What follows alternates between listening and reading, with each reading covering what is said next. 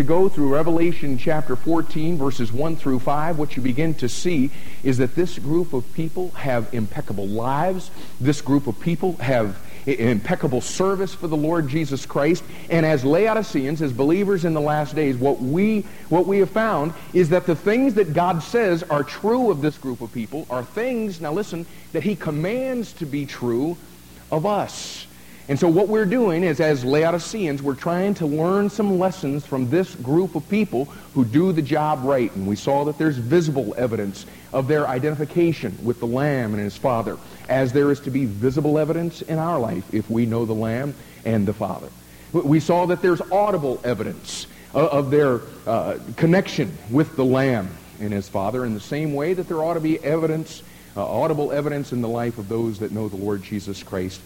And now we've come to this third one on your outline, the fact that there's moral evidence of their relation to the Lamb and his Father. And because, that, because this is, is uh, like one of those things of, of materialism that just has us so entrenched and, and so engulfed and, and, and we're embedded in, in, in, in, that thing so deeply, what we've done before we get into our, our, our nice alliterated outline is we've been trying to take some time to just, just like we did with Colossians 3, 1 and 2, to let God take out the, the spiritual jackhammer and just start breaking away at, at all of this, this stuff that has entrapped us down below so that we can't become what God wants us to become. And so we, we, we, have been talking about the fact that there are some some Laodicean deceptions that we fall prey to. And the first one is this.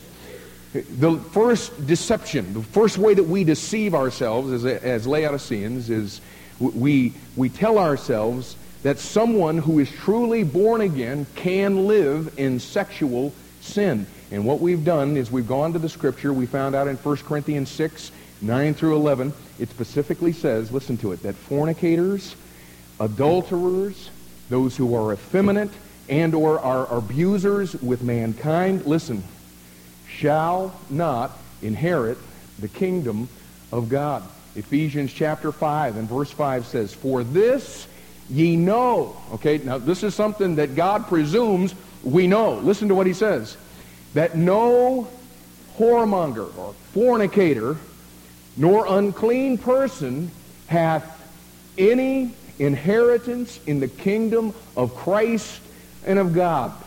In Galatians chapter 5, verses 19 through 21, what he does is he begins to list the works of the flesh. He talks about adultery. He talks about fornication. He talks about uncleanness. He talks about lasciviousness. And, and he says, Now, I've told you before, and now I'm telling you again, listen, that they which do such things shall not inherit the kingdom of God.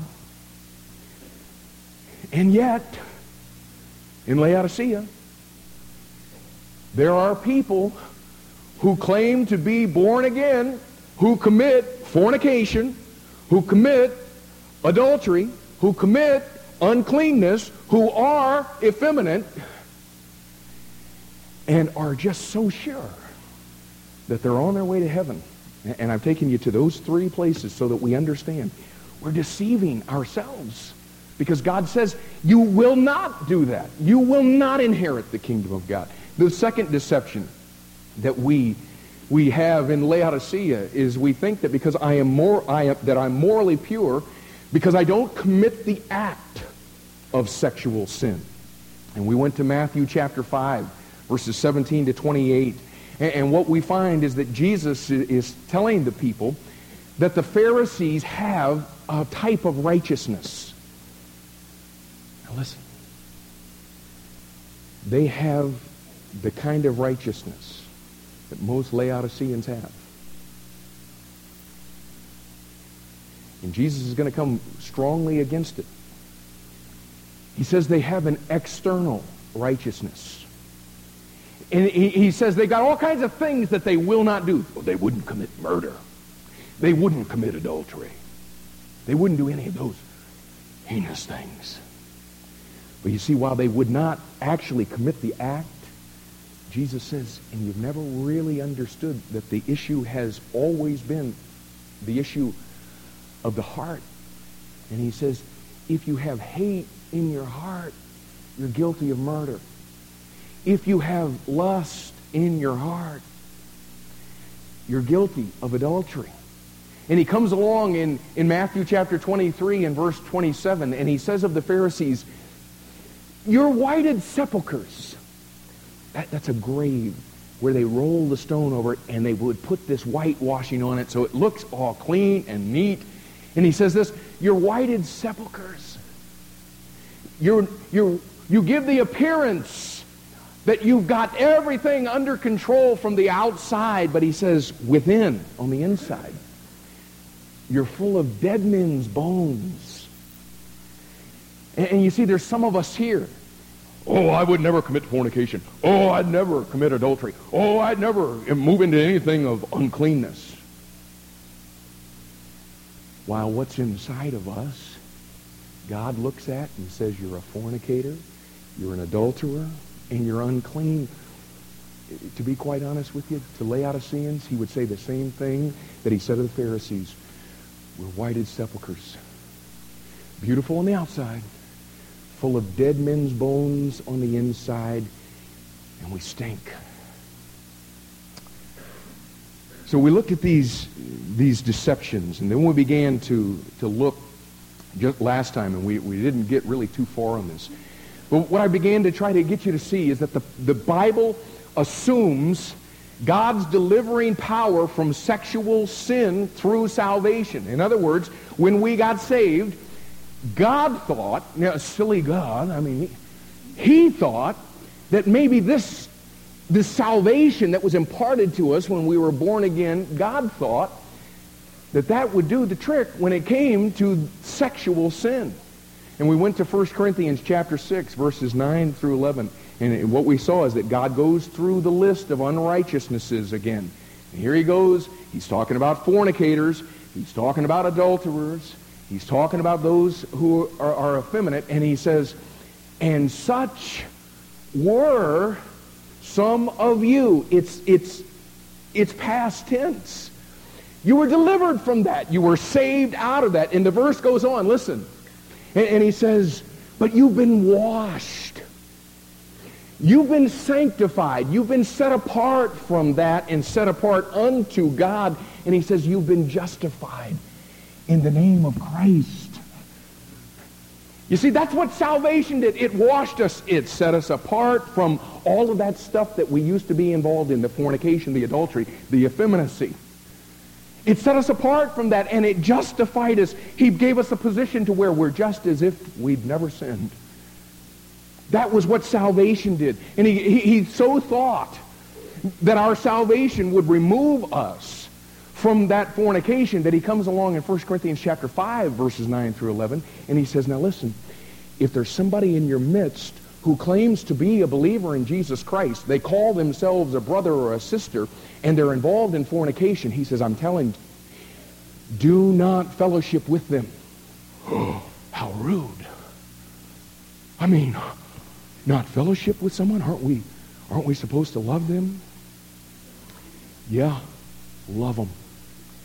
But don't fellowship with them. Well, why? Listen, because we're here to reach the world. And the world needs to know that believers in Jesus Christ, one of the characteristics of their life is not fornication. And you see, when we're so accepting of people who live their lives in fornication, the world looks at it and says, why would I want any part of what they've got because it hadn't done anything for them? And we went to Romans chapter 6 and, and, and verse 17 and 18. And, and he says, But God be thanked. You were the servants of sin. But he says, now that you believed, listen, you've been made free from sin, and now you become the servants of righteousness. And in Romans chapter 6 and verse 22, he, he adds, and now you have the fruit unto holiness. And what I'm trying to get you to see, you know what? The, the reason I'm going through all this, okay? I know I'm the big review guy. You know what? What we need is, is just massive doses of the Word of God when it comes to this area to just jolt our mind and get us to where we cannot. Because we've done this for years, y'all. We sat in here and done the little church game and walked right out to go think the same thoughts and do the same things week after week after week after week. And so something's going to have to take root here. The Word of God is going to somehow ha- have to, to jolt us in, in our thinking to where we understand just how, how heinous, how, how detestable, how abhorrent this thing is to God, how cursed it is to God. You remember a few weeks ago, we, we were in communion. We're, we're coming through and we're talking about 1 John chapter 1 and verse 9 where it talks about if we confess our sins, he's faithful and just to forgive us and to cleanse us from all unrighteousness. And you remember what we talked about? We talked about that we're real good at admitting to God that we've sinned. We got that part of the confession down. And we'll very readily admit to God that we've sinned. You know why? Because we don't like the feeling of guilt that we have because of the things that we think, the things that we click on, the things that we put into our VCR, and in some cases, the things that we're actually doing with our bodies. And we don't want that feeling of guilt, and so we very readily admit to God, God, I admit. I did things, I thought things, I said things, I listened to things that I shouldn't have listened to. Do you remember the rest of it? And be cleansed from all unrighteousness.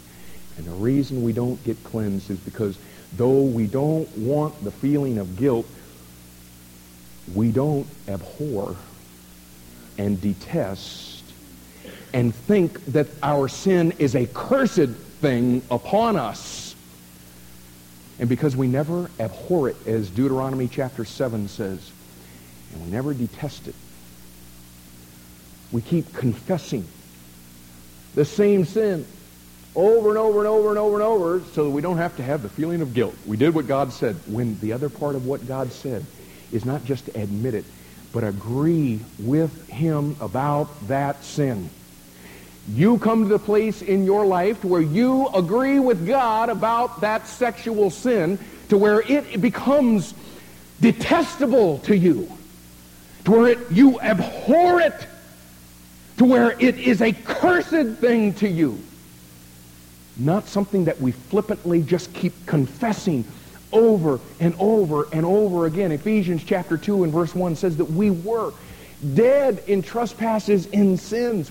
And when we were dead in trespasses and sins, he says we walked according to the course of this world, according to the prince of the power of the air. And he said we all, back then, before we got saved, listen, we all had our, our conversation in times past fulfilling the desires of the flesh and of the mind.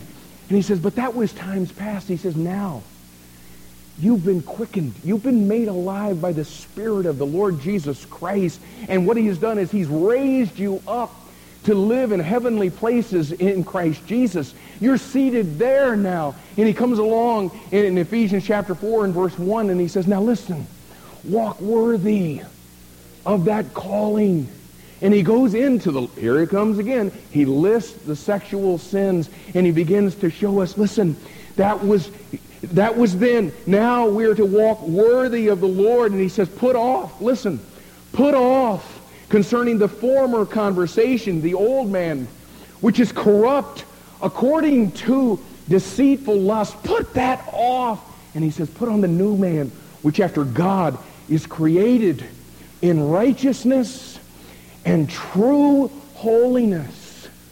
Folks, most Laodiceans have a superficial holiness. It's an external thing. It's not from within. And you see, that's what Jesus has been after all along. And then next we looked at the fact that for believers to continue in sexual sin, in thought or deed. And I want to make sure that as we're talking about sexual sin, because now listen, some of us think we're morally pure because we've not done the act when we, we've not considered what goes through our mind and what's going on in our hearts. And I, now, now look at what it says. For believers to continue in sexual sin, whether it be in thought or deed, we saw first of all, it implies that Satan's power is more powerful than God's. Acts 26, 18 says that we would be turned from the power of Satan unto God. That's what salvation was. It turned us from Satan's power to God's power. In Ephesians chapter 9 and verse 11, God says that the, the reason that he saved us is so that all the principalities and powers, that's all of the, the, the demons of the air, listen, that they might see and know the manifold wisdom of God in the lives of those that comprise his church. And then he follows it up in verse 11 and he says, this is the eternal purpose that God purposed in Christ Jesus. Are you hearing that? The reason he saved us, the eternal purpose of God through Christ, was so that in us, the church, the principalities and powers might be able to see and know the manifold wisdom of God because they see what salvation did in us. And oh, buddy, what a statement of God's power. Laodicea is not. Revelation chapter 12 and verse 10 says, The accuser of our brethren accuses us before our God day and night, day and night. Is that wild, y'all? I'm just telling you. This is why D.L. Moody and others at the turn of the century said, I fear that probably 75% of our church members are not saved. And I'm just telling you, when you begin to see what the Scripture says about this thing of sexual sin and you begin to understand what's going on in Laodicea, I'm just telling you, things are born in because they had an emotional bath at the, the conclusion of a service somewhere, but by the Spirit of God. Because the eternal purpose of that salvation was to put us on display to the principalities and powers so God could say, check that out. Rather than that, Satan gets in God's face and says, you see, that's what I'm talking about right there. You see, my power is, is greater than yours. Let me assure you, it's not in saved people.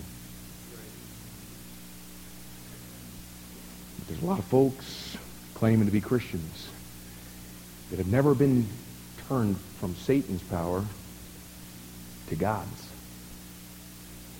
And then we talk about, talked about the fact that for us to continue in sexual sin, whether it be in thought or in action, what it does is it ineffectualizes the prayer of Jesus on our behalf. And we went to John chapter 17, and here is Jesus praying for us, John 17, 20.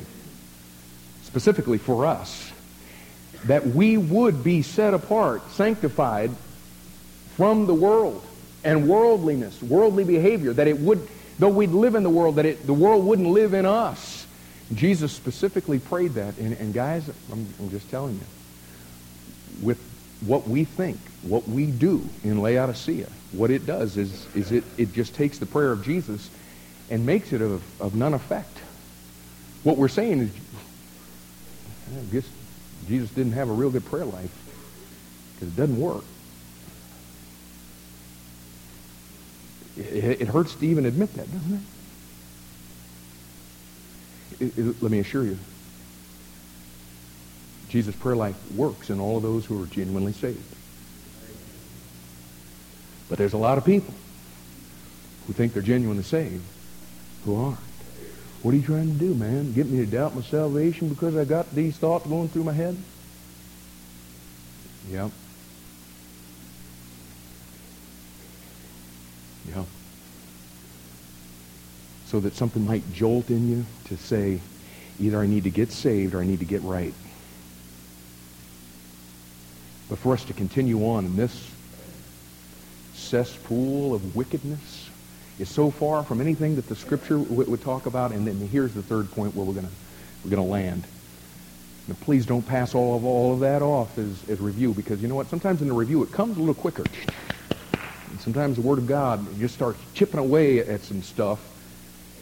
Next, it identifies us with the most despicable. And, I, I, tried to find a good word Despicable doesn't do it. Deplorable doesn't do it. Horrendous doesn't do it. I, don't know the word. It, it, it, but it identifies us with the most despicable people in the entire Word of God. And let's let the Word of God begin to go to work in us, y'all. First of all, it identifies us with unsaved Gentiles. And I'd like for you to go to 1 Thessalonians and once you oil up your Bible there because we're going to we're going to cruise quite rapidly here this morning. 1 Thessalonians chapter 4. Look what he says.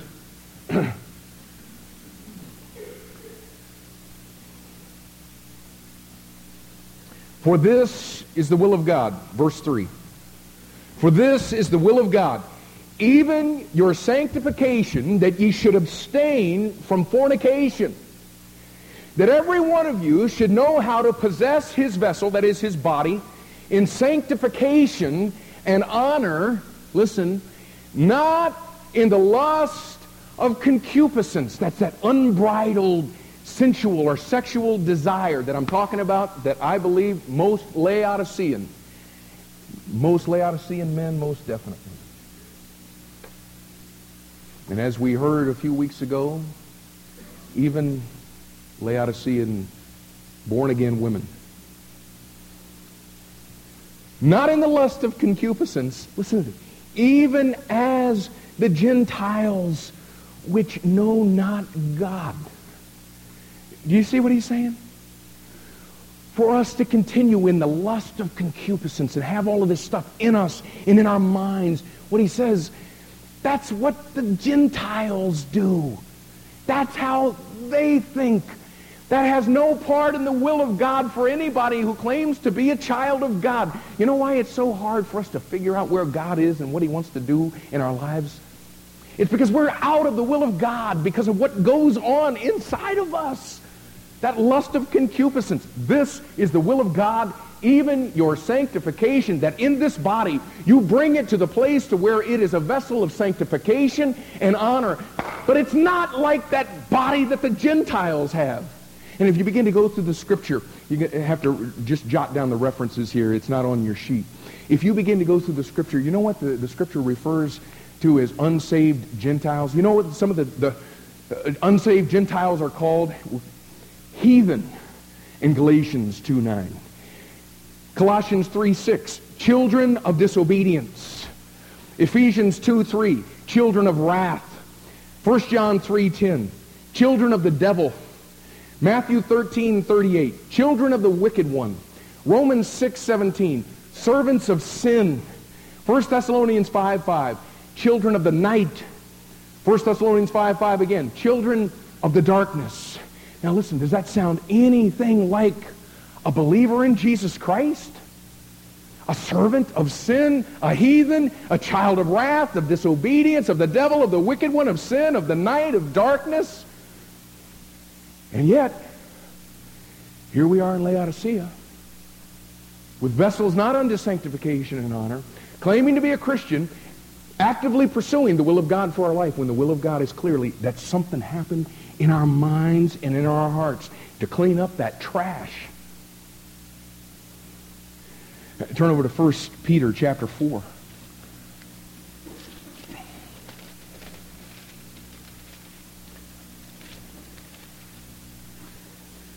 Look at verse 1.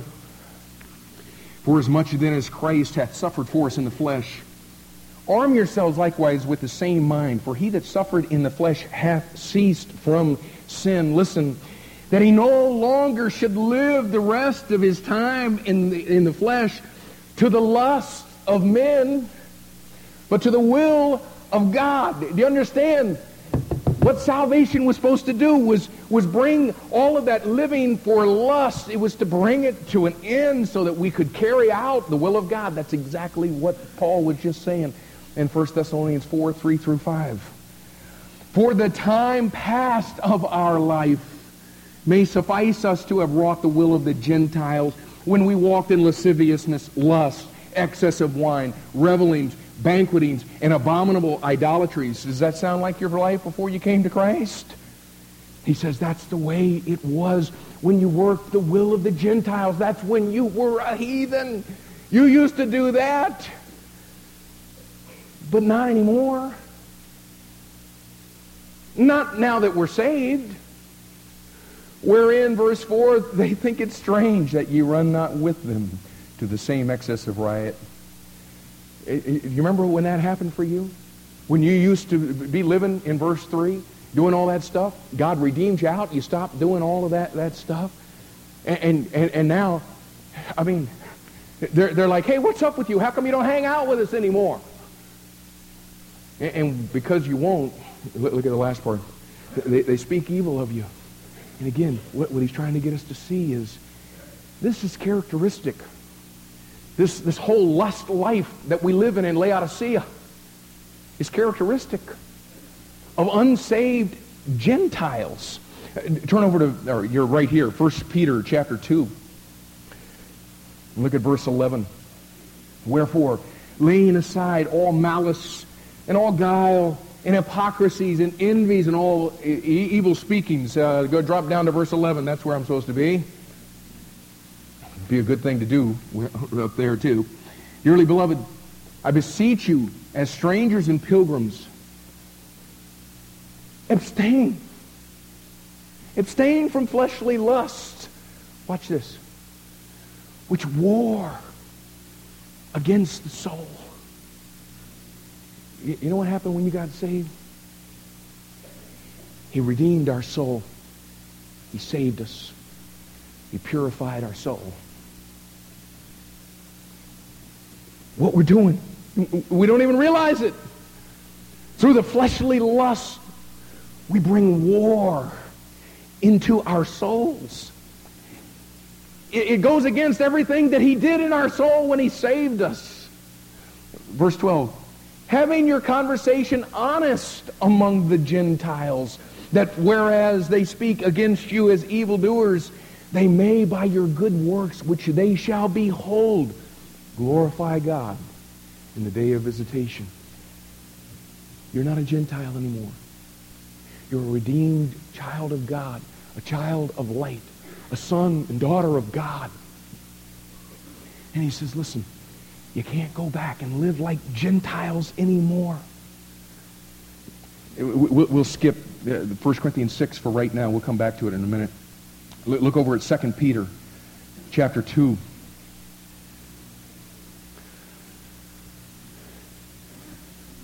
Watch this, watch this war. That he talks about that these fleshly lusts do what, what they create in our souls. Watch this in verse 7. God delivered just Lot, vexed with the filthy conversation of the wicked.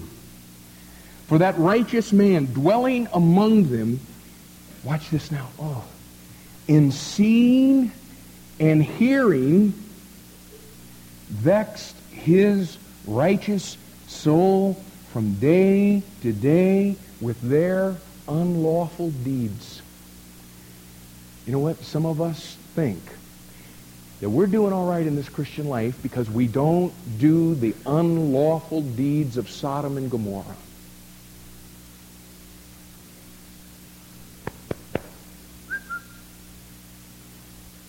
What it says here is that Lot's righteous soul. And again, that's what God did to your soul when he redeemed it. He made righteousness in your soul. Listen, he vexed his soul by the things that he saw and the things that he heard. Not what he did.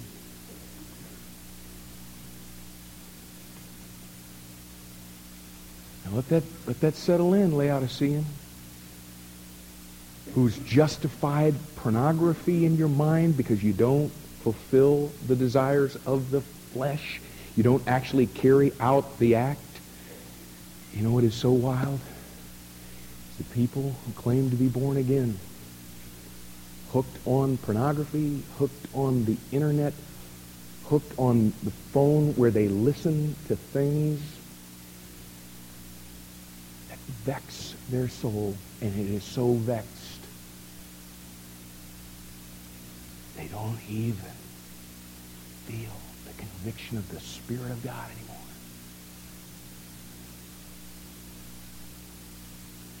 Christians, y'all. Some of us in this room, j- just, just listen. Proverbs 6.32, we don't have time to turn there. Listen. Are you listening? But whoso committeth adultery with a woman, and again I want to remind you, men, Jesus said, whosoever shall look upon a woman to lust after her hath committed adultery with her in his heart. Listen, but whoso committeth adultery with a woman lacketh understanding. Listen to the rest of it. He that doeth it destroyeth his own soul.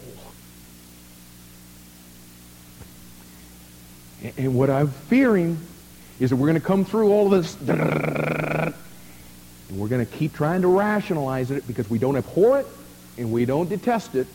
And so we'll keep rationalize it, and some of us are thinking, well, oh, not me, buddy. I'd never look at pornography. I'd never click on that stuff on the internet. I'd never do any of that. And, and yet some of you have the, the, the most incredible imagination. You don't need it. And while that's there,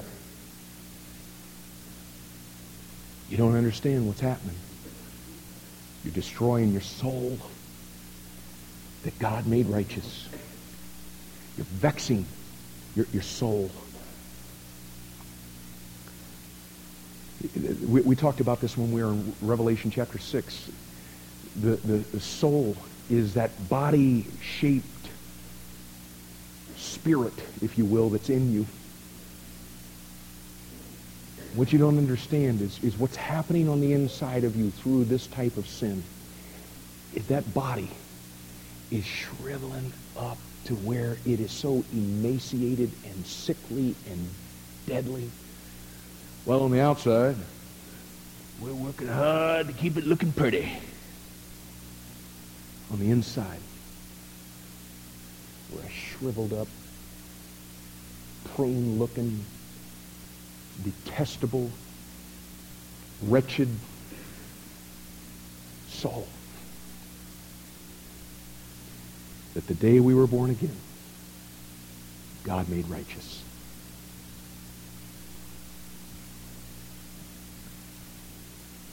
Romans chapter 2, verse 24, just listen to it. It says, For the name of God is blasphemed among the Gentiles because of you. And I do mean and me. We were unsaved Gentiles, and salvation brought us out of everything that was characteristic of that life.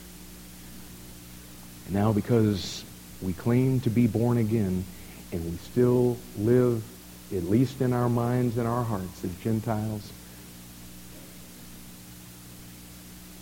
the name of God is blasphemed out there because of us. I won't take the time to go to 1 Corinthians. We need to move on. Next. Number two, it identifies us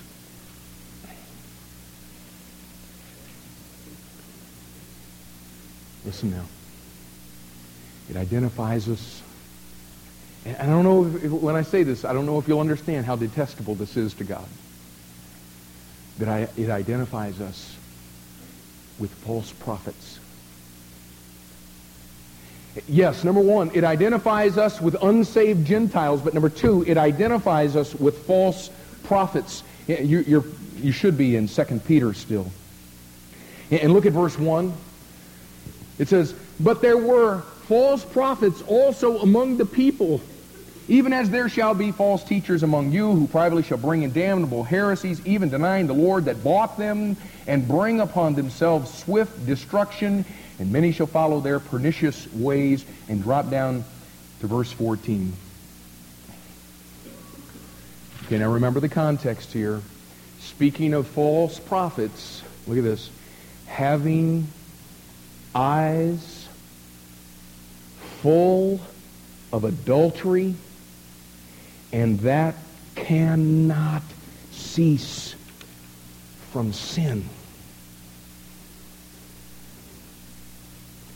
Now, guys, gals, I just got to tell you, this is describing false prophets. It sounds a whole lot like Laodicean Christians. Have eyes full of adultery that cannot cease from sin. Some of you men know what I'm talking about. You keep telling yourself, you keep telling yourself, you're going to stop this. You know it's wrong. You don't abhor it. You don't detest it yet. But you keep telling yourself, you're going to deal with this. You know what? You can't cease from it, can you? It's a stronghold. It's characteristic of false prophets. I, I venture to say, amen, you're going to need to be real, real honest with me here. I, I would venture to say that 99% of Laodicean Christians fit the verse 14 have eyes full of adultery, cannot cease from sin. Now, this is not a, Lao- a typical Laodicean church.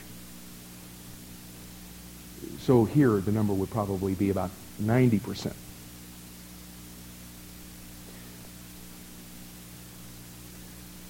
And, I know some of you ladies are thinking, oh, no.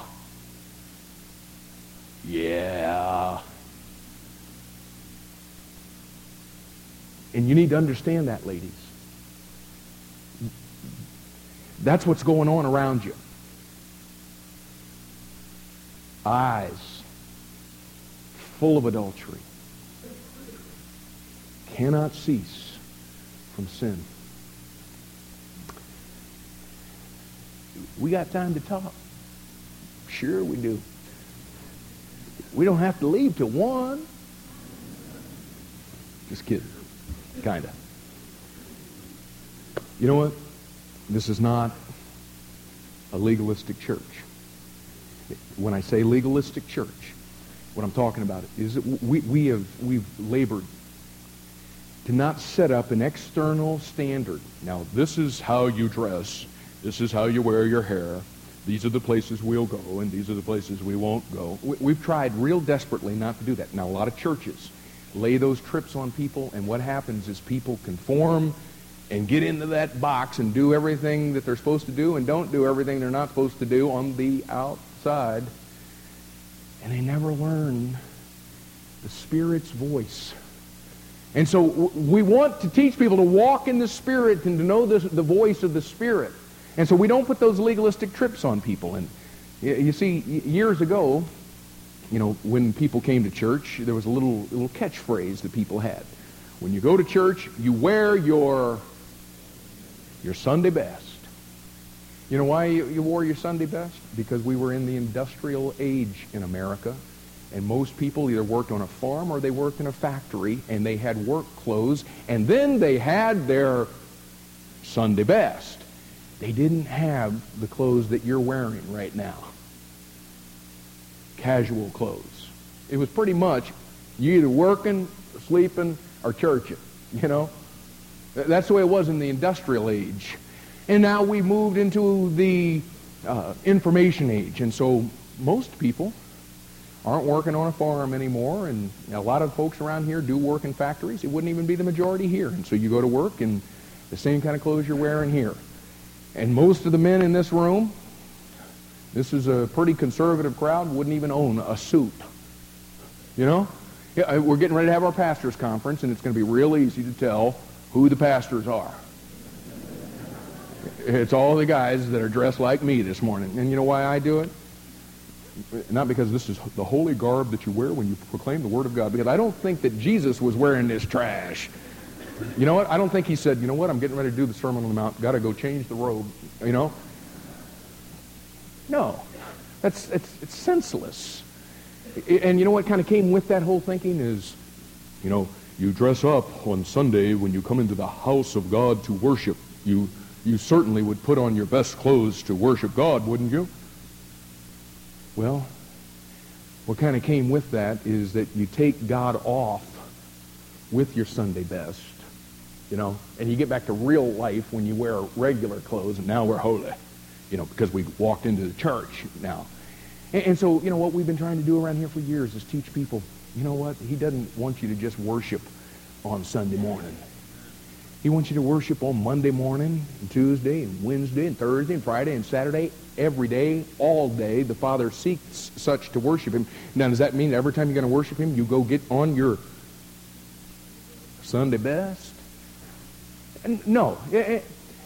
But in the name of, you know, what we have around here, the come as you are approach, and the we don't want to be legalistic, there's liberty in Christ. Listen. In the name of our liberty in Christ, ladies, some of us have moved out of liberty in Christ and right on into another arena. And this is a good time of year to talk about it. It's still cold outside. We moved out of the arena of liberty in Christ and we have moved into immodest apparel. And all the men said, last year, oh, no, it was two years ago at the pastor's conference, spring came early. You remember the, what, all the trees out front got white real early. Weather got nice during a spring Bible conference. Pastor comes in, easily noted, Babylonish garment. one, one, of our, one of our shepherd school students came up and introduced himself and just kind of chit-chatting and and he's, the pastor says, you know, people are dressed pretty casual around here. So the, shepherd school student took this occasion to help our brother along and you know, said, uh, well, you know, what we tried to emphasize here is that God looks on the heart. Man looks on the outward. And, and so we, we try not to set up, uh, you know, those legalistic external standards. Anybody disagree with that? I mean, that's, that's perfect. Great answer. And the guy was fine with that. Yeah, that's cool. Sunday night, here comes a shepherd school student walking in looking for a place to sit. And he notices that this guy has already taken his seat several rows, or several seats in the row. And so here comes one of our ladies wearing, wearing shorts cut up to where her legs change names, walks into the pew. While the, uh, okay, the, the, the, guy's sitting right there, and here she is, and introduces himself uh, her, and plops down next to him. And the shepherd school student says, I was embarrassed for us. I don't want to I don't want to create legalistic boxes for First Baptist Church. But now listen. I don't want us to get so free that we moved into immodest apparel, ladies. You know what? Men in this culture got a battle Monday, Tuesday, Wednesday, Thursday, Friday, and Saturday. Everywhere they look, they enter into this battle zone how about on Sunday we, we give them a break? Okay? And that our sisters in Christ don't walk around this building flaunting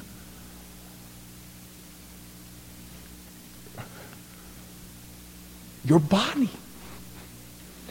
would it help you to know that 2 Peter 2.14 is characteristic of Laodicean men? Eyes full of adultery. Is that what you want? Is that why you dress that way?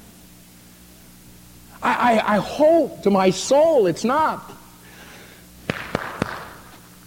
You need to understand men are sick.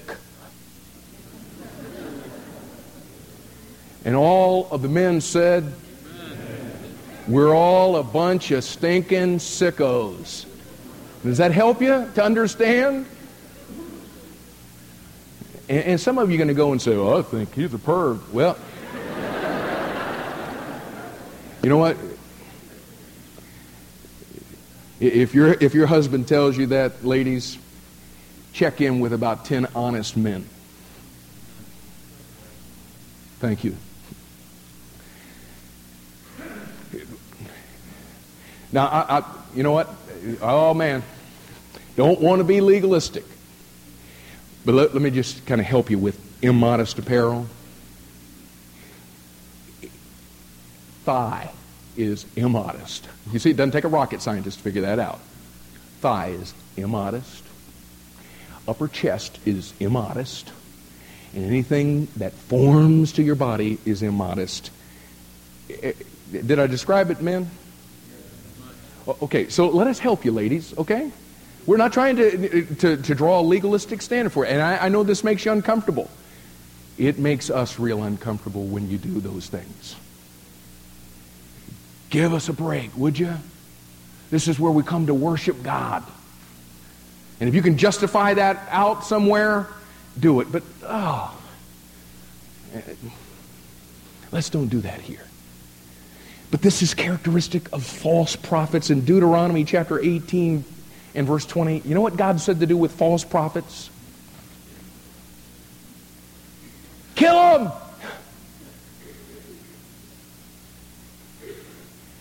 Some of us Laodicean men deserve to be killed. And then, we'll turn to the last one, and I'll, I'll try not to meddle. Now, that's about as close as a box as you're ever going to have around here. And I, you know what? To be just straight up with you, I don't, I don't think it's a box. I, I'm just telling you. I just, you, you walk back into, into Jesus' day, and ladies walk up to him and stand next to him as somebody that's been born again while he preaches the Sermon on the Mount wearing what we sometimes wear here. Yikes. a great rule of thumb dress for your husband. And I'm not talking about your earthly one, the Lord Jesus Christ. Because you've been espoused to him as your one husband. You, you just, you dress for him, and you'll be all right in here. Romans chapter 1.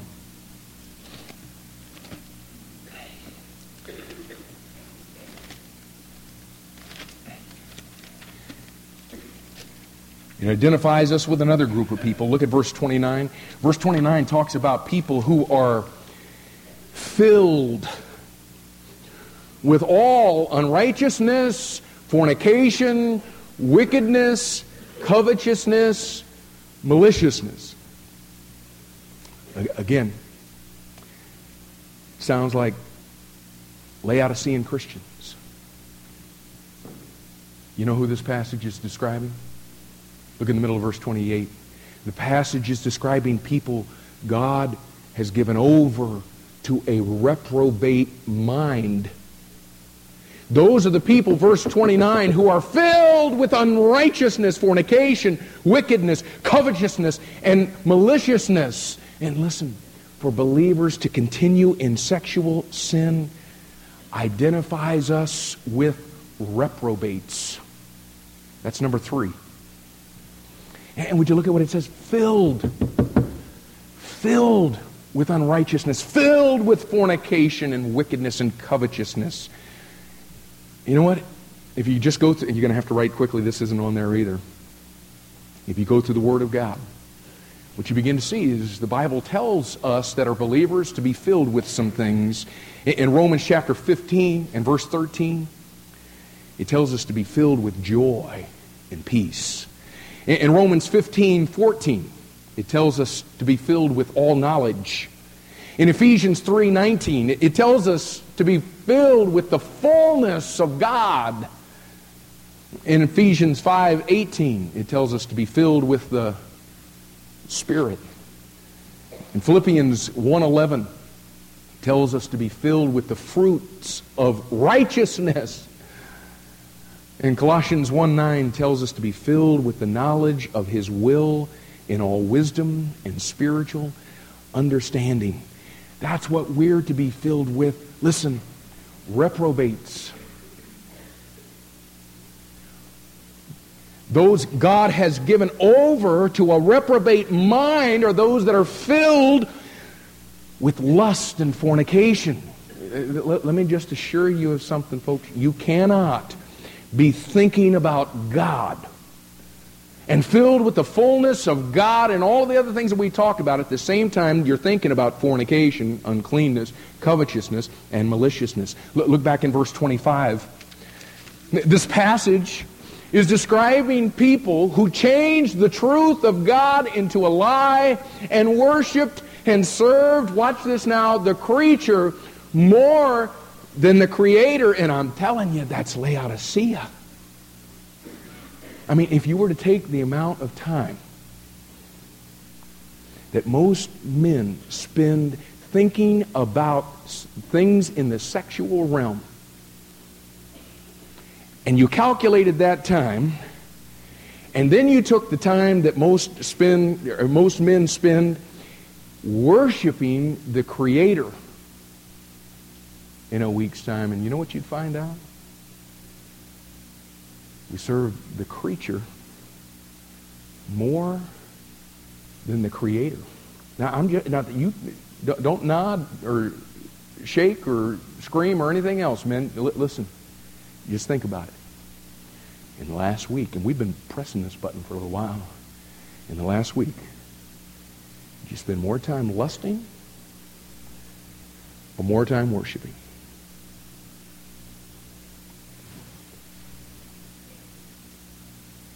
Scary. Scary. All the while, claiming to be Christians. You know what that's called? Just what it says in verse 25. That's changing the truth of God into a lie. Because the truth of God is that that kind of behavior is what's characteristic of unsaved Gentiles, not believers in Christ, of false prophets, not people in whom the Spirit of truth dwells. That's characteristic of, of reprobates not people who have a spiritual mind because of what has taken place by being born again. the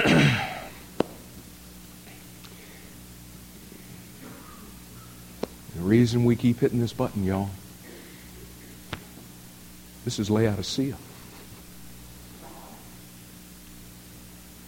And as we've said so many times, God keeps revealing more and more truth to us so that we'll be something other than a Laodicean.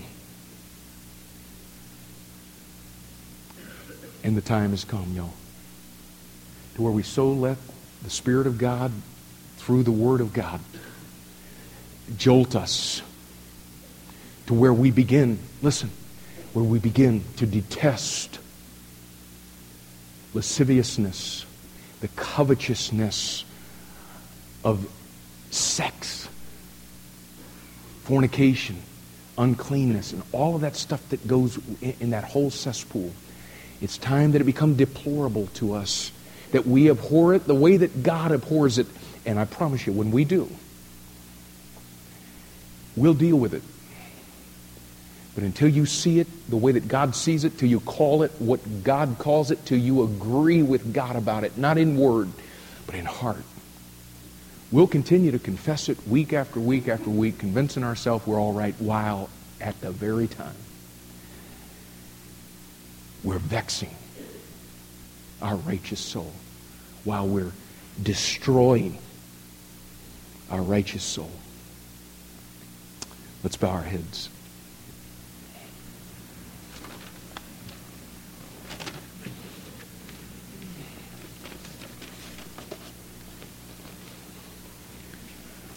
And I would like to give you just a second. to be able to talk to the Lord. And, and I, would you please take advantage of this time right now to confess your sin and cry out to God to help you to see this sin the way that He sees it and call it what He calls it, feel about it the way that He feels about it? Would you ask Him this morning to help you to detest it, to abhor it, to make it a, a cursed thing in you so that you'll begin to deal with this thing biblically and be cleansed from all unrighteousness?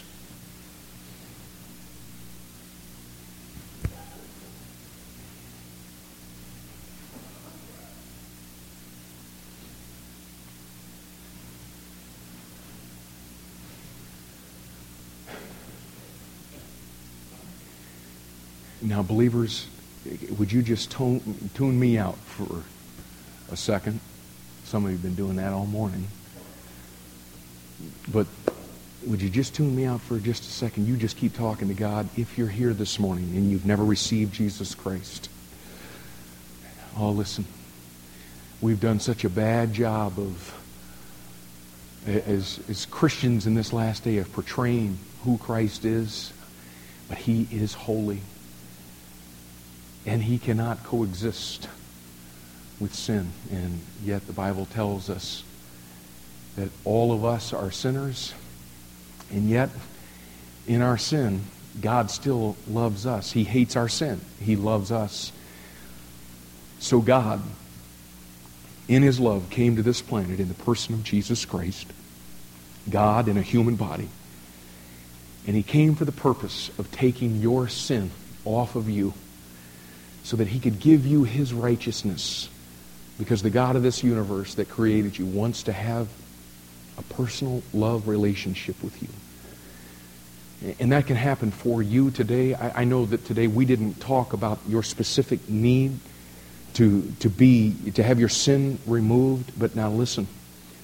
That is your greatest need this morning. And if God has convicted you because of sin today, there is a refuge. There is a place to go. There is a place to take that to God Himself. Not a church, not, not a ritual, but to God Himself. You can bring that and you can receive His forgiveness today.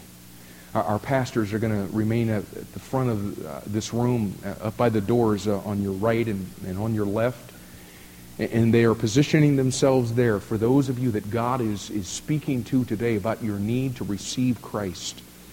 And we invite you to come. If God's speaking to you, the Bible says, today, if you'll hear his voice, harden not your heart.